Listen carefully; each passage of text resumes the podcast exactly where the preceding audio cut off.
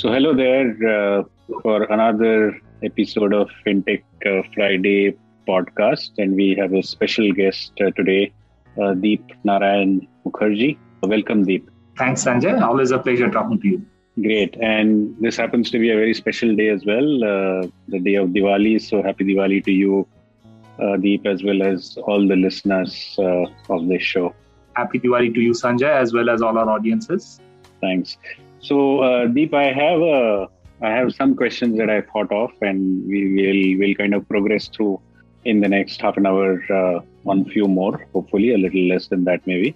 Uh, but let's start with a brief background of yours. Uh, uh, as you know, this show is more about you know the future of fintech, uh, and in some sense, how things are going to move in the world of data, in the world of further repercussions of that artificial intelligence or otherwise, and so on and so forth. But uh, I think you come from a very, very, very solid background in uh, core banking, credit bureaus, and so on, and now into consulting. So going from back to some, in some sense, future. So give us a brief uh, sense of your background, and uh, we can start from there afterwards. So, uh, you know, for last I've been working for last 20 years, most of it in risk and analytics. Uh, how I my journey started was actually so I'm not a statistician or econometrician by training, though I spent most of my life on that, professional life on that. Uh, you know, my initial focus was actually corporate finance and how to improve quality of decision making, uh, and and that has been and continues to remain the driving factor in whatever I do till date and I want to do in future as well how do you improve quality of decisions? How do you ensure that the decisions are profitable? Now that basically comes into the realms of decision making under some form of uncertainty which is basically the cardinal aspect of risk decision. So with this foundational principles i, I, I think we, we uh, started a career with american express which was heavily a quantitative role but also the beauty is of that role was it taught when not to depend on quant and right. that's a very very essential. And you, you should know so much on quant that you need to possibly as a system not as an individual. You need to belong to a system be it a bank nbfc which understands a system so much on the quant and the data that they can take out that one point which is where the numbers are not uh, sort of making sense. And, and that that requires a lot of training. You should not say that the numbers are not making sense because all you know is running some random machine learning scorecards and some random regressions. Uh, then, uh, you know, I was for eight years in, in Fitch ratings, starting with structured finance, then qualitative ratings, did uh, quite a some niche work on forensic accounting at that point in time, apart from the usual, uh, you, you know, risk studies. And that gives me a perspective of, uh, you know, that there's a qualitative world of risk assessment, there's a quantitative world, and each of them have their pluses and minuses how do you marry the two? It's, it's almost like the quantitative finance or risk.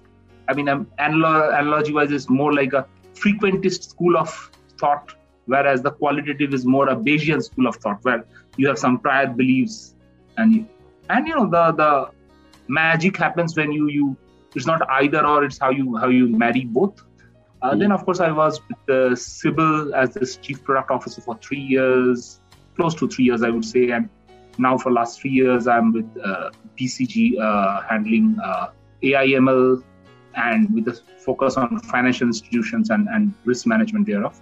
Uh, and parallelly, for last eight, nine years, I'm also a visiting faculty in IIM Calcutta. I teach currently a full credit course uh, in financial risk management. Previously, I used to take a couple of more other courses, but I, I think these days have time for more or less one course. So that, that's what I have been doing. Right, and amazing. I mean, that's a pretty solid, uh, diversified uh, set of experiences and background.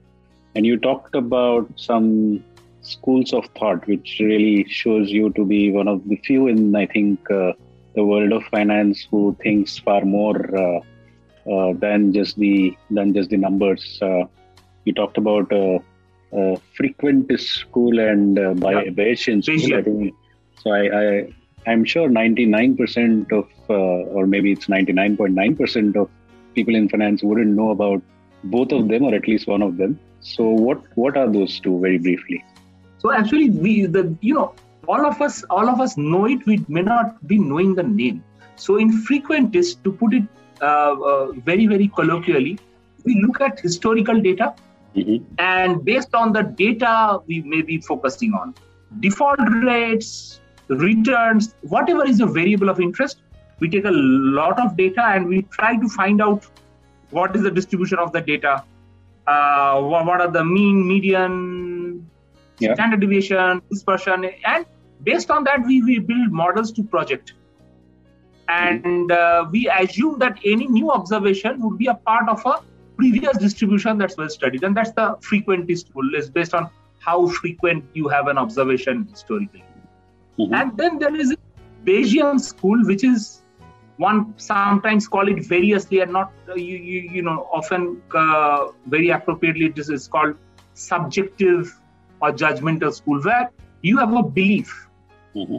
you have a prior belief that indian stock markets give a 13% return year on year mm-hmm. now that belief may be itself based on on, on data. Or you right. can say no but when i have invested i have always made 18% you know no one has validated or you have a belief. You say you know this is the type of promoter whose company would do fantastically well. So there's there's a belief.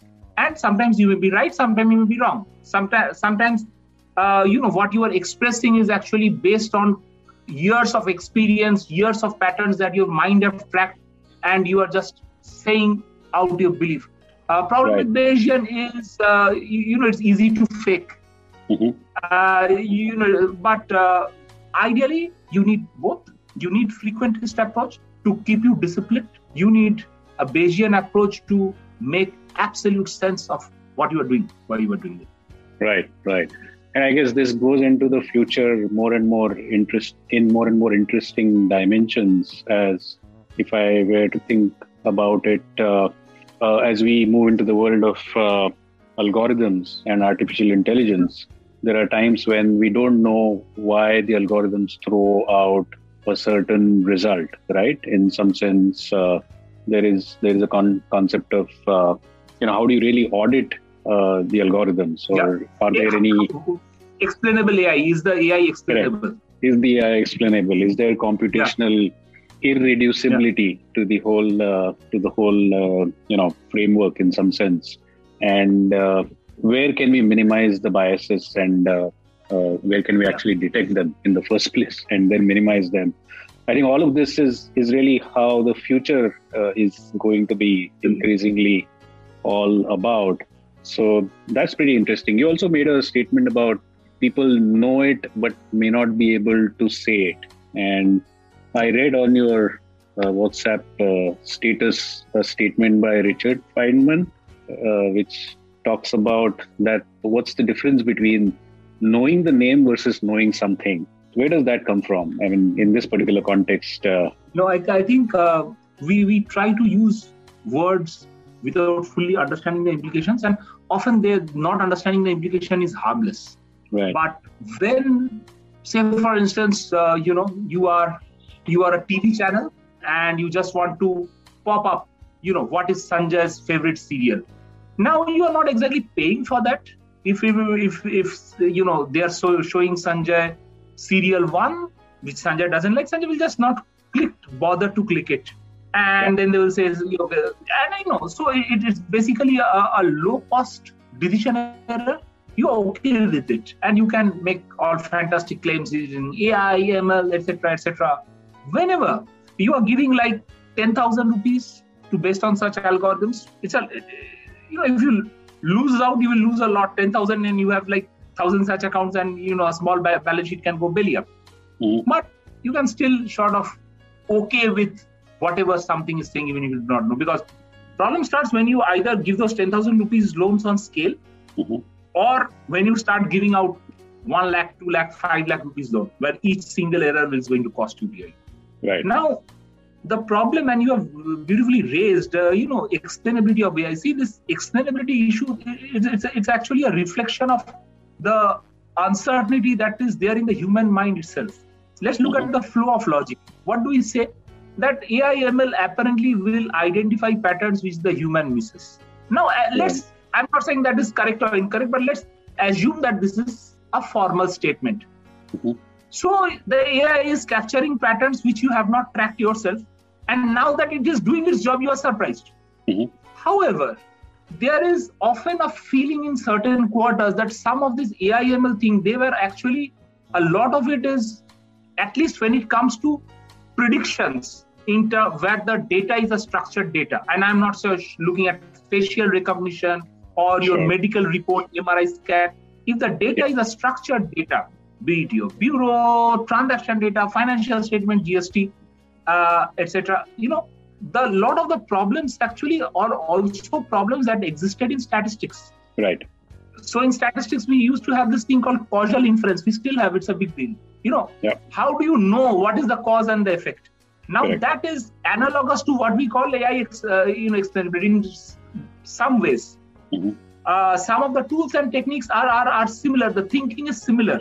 It, it's not not not very very very new new thinking. I mean, if you are showing that this is a pattern of my defaulter or a fraud or say for instance this is a pattern of someone who respond to my offer uh, you know someone will look at causal inference now if you are going for causal inference you need your variables to be much more cleaner so that the statistics can run right. but then you have decided that i want complex algorithms because that will only solve my problem and then you so there is some amount of clarity that is required every time someone sort of becomes very excited about the potential of machine learning, which it should be, someone needs to look back and say there used to be this thing and there is still this thing called statistical learning. Yeah. Right. True. So what are the what are the differences? Very very I would say grossly at a fifty thousand feet level. The difference is when you run something a statistical model, you try to focus on x variables and the weightages that is given on the x variables. They are statistically significant. In machine yeah. learning, you actually X variable is an outcome. You try right. to focus on how do I reduce the gap between actual observation and the predicted observation. You focus on Y and reducing the gap between Y and Y predicted exclusively. And that's right. your single point agenda. You don't care whether the weightages of the X variables are significant, they follow some distribution, etc. etc. In statistics, the X variables and whether they are having some specific characteristics, they have some sanity, they have some statistical significance. So, you know, they often reach the same end, but then there'll be cases where one would come to a different conclusion another would come to a different conclusion. So it is knowing why you are doing what you are doing, and therefore the knowing comes of you know it's not about knowing the name of machine learning or statistical learning or random forest is it why are you choosing that specific thing over another is that a, now why this knowledge becomes essential is if someone is investing a lot of money on a startup and there, everyone just knows we are doing machine learning, we are getting alternate data, big data, and we have this fancy codes. By the way, there are no fancy codes. You more often than not, more often than not, you get it from GitHub, someone else's code, etc. Black box, and you run, you get a result. Now, there's a huge hidden risk. You don't even know where you are going on. You are you are just like going with the flow. So you, you, you know you what you may be crossing the river on it may be a solid bridge, it may be a broken bridge.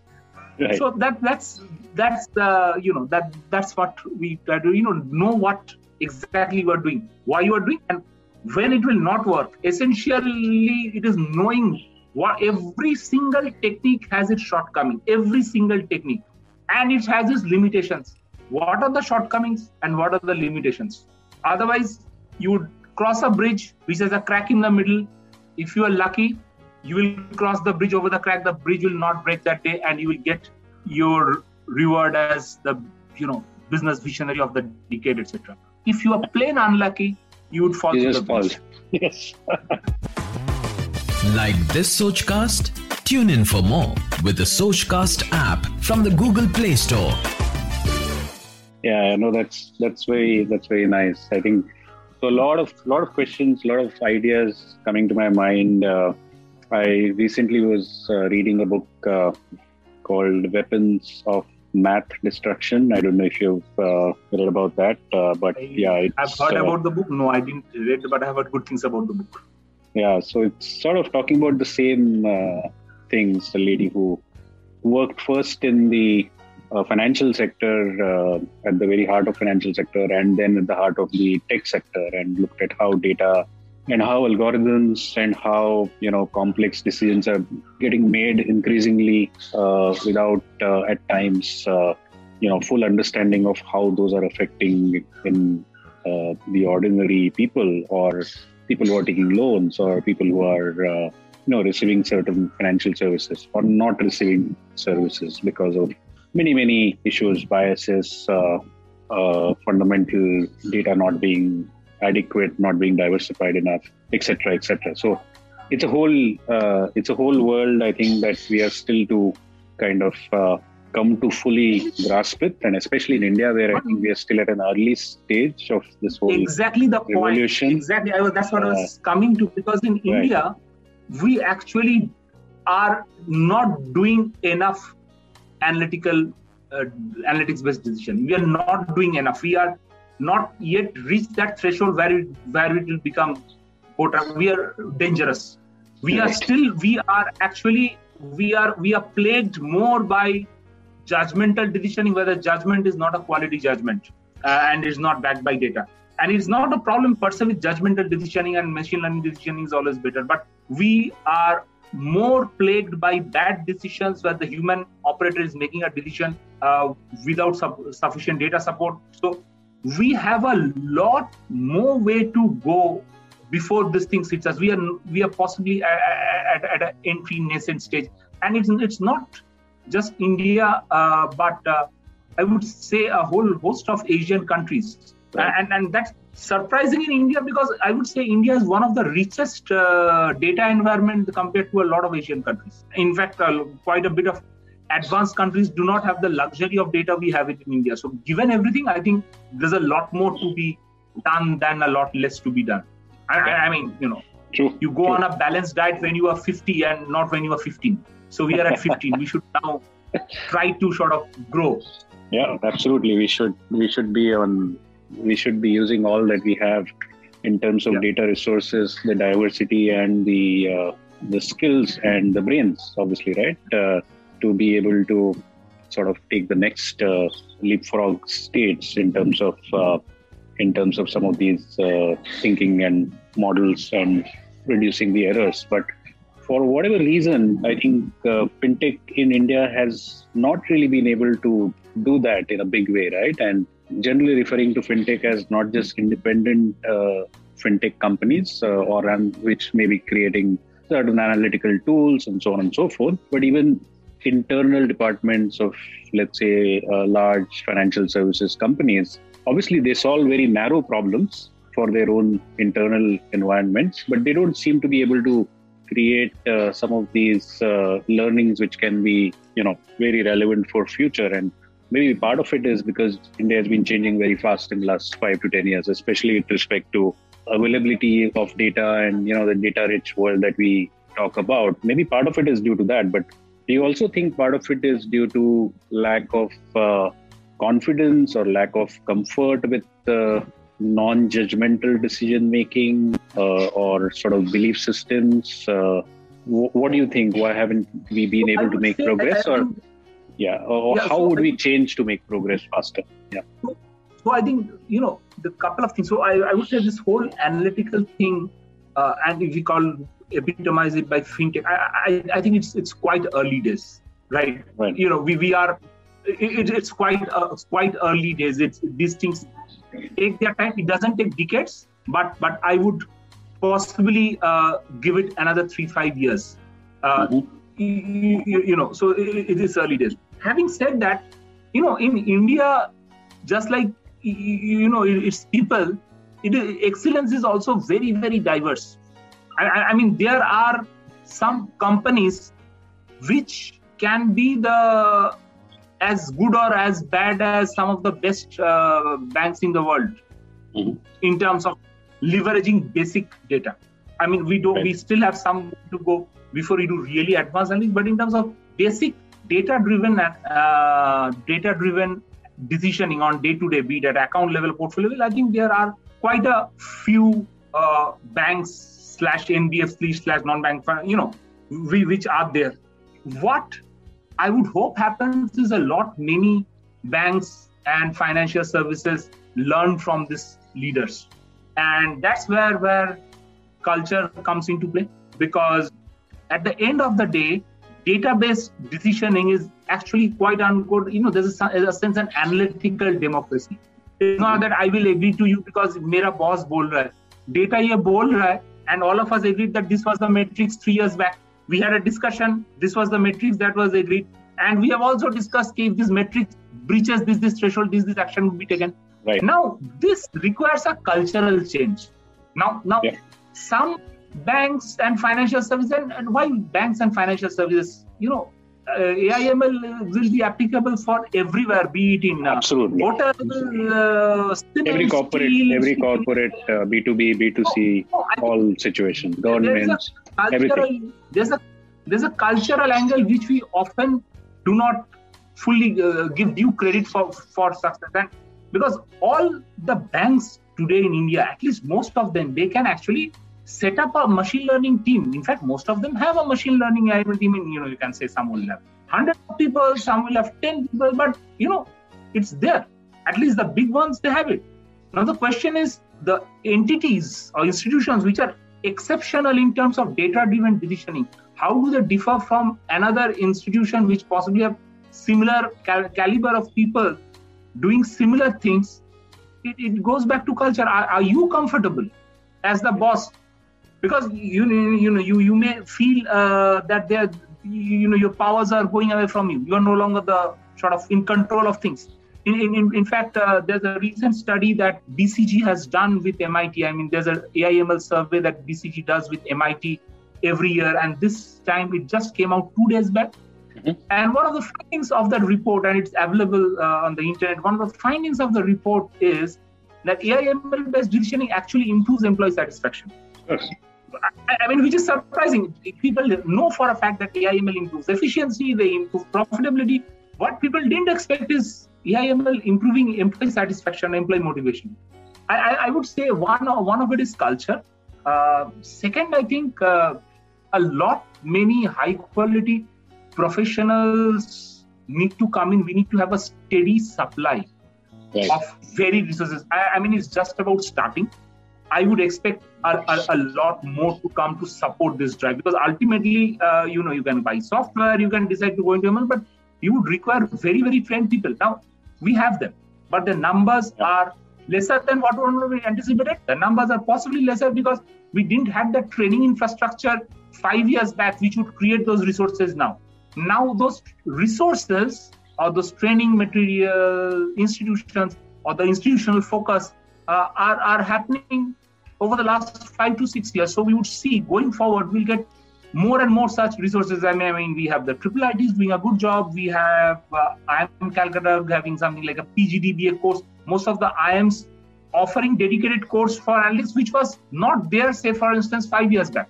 Now, once a professional gets trained, is into the industry for five, seven years, then you see their impact. So I, I, I, I think culture, uh, availability of resources are, are, are two things I, I, I would like, like to uh, sort of draw the attention on. And these are function of time, yes, but can more more sensitization be done about the cultural aspects of AIML? I, I, I think yes, because certain organizations, if they are hierarchical in nature, they are unlikely to draw a lot of benefit. Take a worst case scenario. If you have a very hierarchical culture, you can actually you can get a result which is against your own belief and you feel your loss of power or prestige then you will force someone to get a data set which matches your belief. And then you will so so uh, it, it- it's super critical that you have you develop the right culture you let go you you empower people to take a decision. Of course you, you put governance structures but Yeah. analytical So- democracy needs to perpetrate. That's a very nice term, analytical democracy. I hadn't heard about that before, and uh, well this is The- how i think yeah, it's it's amazing. I mean, the openness, the ability to you know uh, talk in terms of uh, not necessarily code. I think not everybody is comfortable at code level, but at least in the logic level or you know algorithm level rather than belief level is what it's really required. And you could be wrong, and but the but but the wrong needs to be auditable and needs to be changeable, right? And as long as you keep improving your uh, uh, record and don't take too many uh, wrong calls to rock the boat right at the beginning, you're just going to get better and better. There's nothing stopping something which keeps Yeah. getting continuously and, better. And I right? we're just starting the journey. We are really just Yeah. starting the journey. So, uh, so uh, I, I think a lot more and better things will come up the way. I'm quite sure. Wonderful, wonderful. I think that's that's a that's a very nice uh, sort of uh, place to maybe end this uh, conversation. That you know, fintech in India is at a very early stage. We have what are the critical uh, success factors uh, in terms of data, in terms of uh, knowledge, in terms of uh, trained manpower coming into picture in some shape form. They need to come together and you know create the next uh, big waves. And in five to ten years, I think we could uh, probably see a very different different picture. And I think we'll try and chronicle that as we move forward in this uh, series of uh, Possibly say three to five years. well I'll three to five years that's yeah that's amazing. So uh, before uh, before i end it uh, let me ask again going back to the first uh, question that i asked uh, you know um, another interesting thing i read again on your uh, whatsapp profile is a number 42 and what does that have to do with the meaning of life and and the universe? Oh, that's so. That's uh, actually from my one of my favorite novels, The Hitchhiker's Mhm. Guide to Galaxy. So there's this story of uh, you know a supercomputer was asked the question of meaning of life, but the uh, computer could, give a response of only in numbers. So they did over millions of years. The computer did a simulation, and the answer for meaning of life was 42. Now that, that's like a that's superficially along the story, but there's a there's a some people who are fans of Hitchhiker's Guide to Galaxy, uh, su- such as yours truly, uh, you know, there's there's a narrative also that in good old days we used to have this thing called ASCII code, right? The keys. Uh, Mm-hmm. Each of the keys there. in the in the computer, uh, yes, of Yeah. course, it's there, and they had a number associated with it. So the ASCII code for asterisk was 42, and Right. you use asterisk in those days, star dot star or anything to say anything that you want to mean. Right So one implication of 42, which is the ASCII code for asterisk, is that you know life, the meaning of life is anything that you want it to mean. Wow, that's that's so amazing. That's so amazing. I think that's that makes it explainable at least for sure than the first explanation, which was unexplainable. So oh, that was a fantastic novel. Uh, yeah. yeah, yeah, yeah. So great. So with, with that, uh, would like to end this uh, conversation. Thank you, Deep, uh, so very much. I do want to have another chat with you uh, at another time to go through more in details about uh, you know things like how bureaus are changing, how uh, some of the critical infrastructure is changing in the world of uh, machine learning and deep learning and so on. And uh, but we'll we'll we'll we'll do that at, at another point of time. Thank thank thank you so much. Uh, Look forward to. for Look forward this. to. all right. Look forward to. And thanks a lot for inviting me. Thank you. Thanks. And have a great day.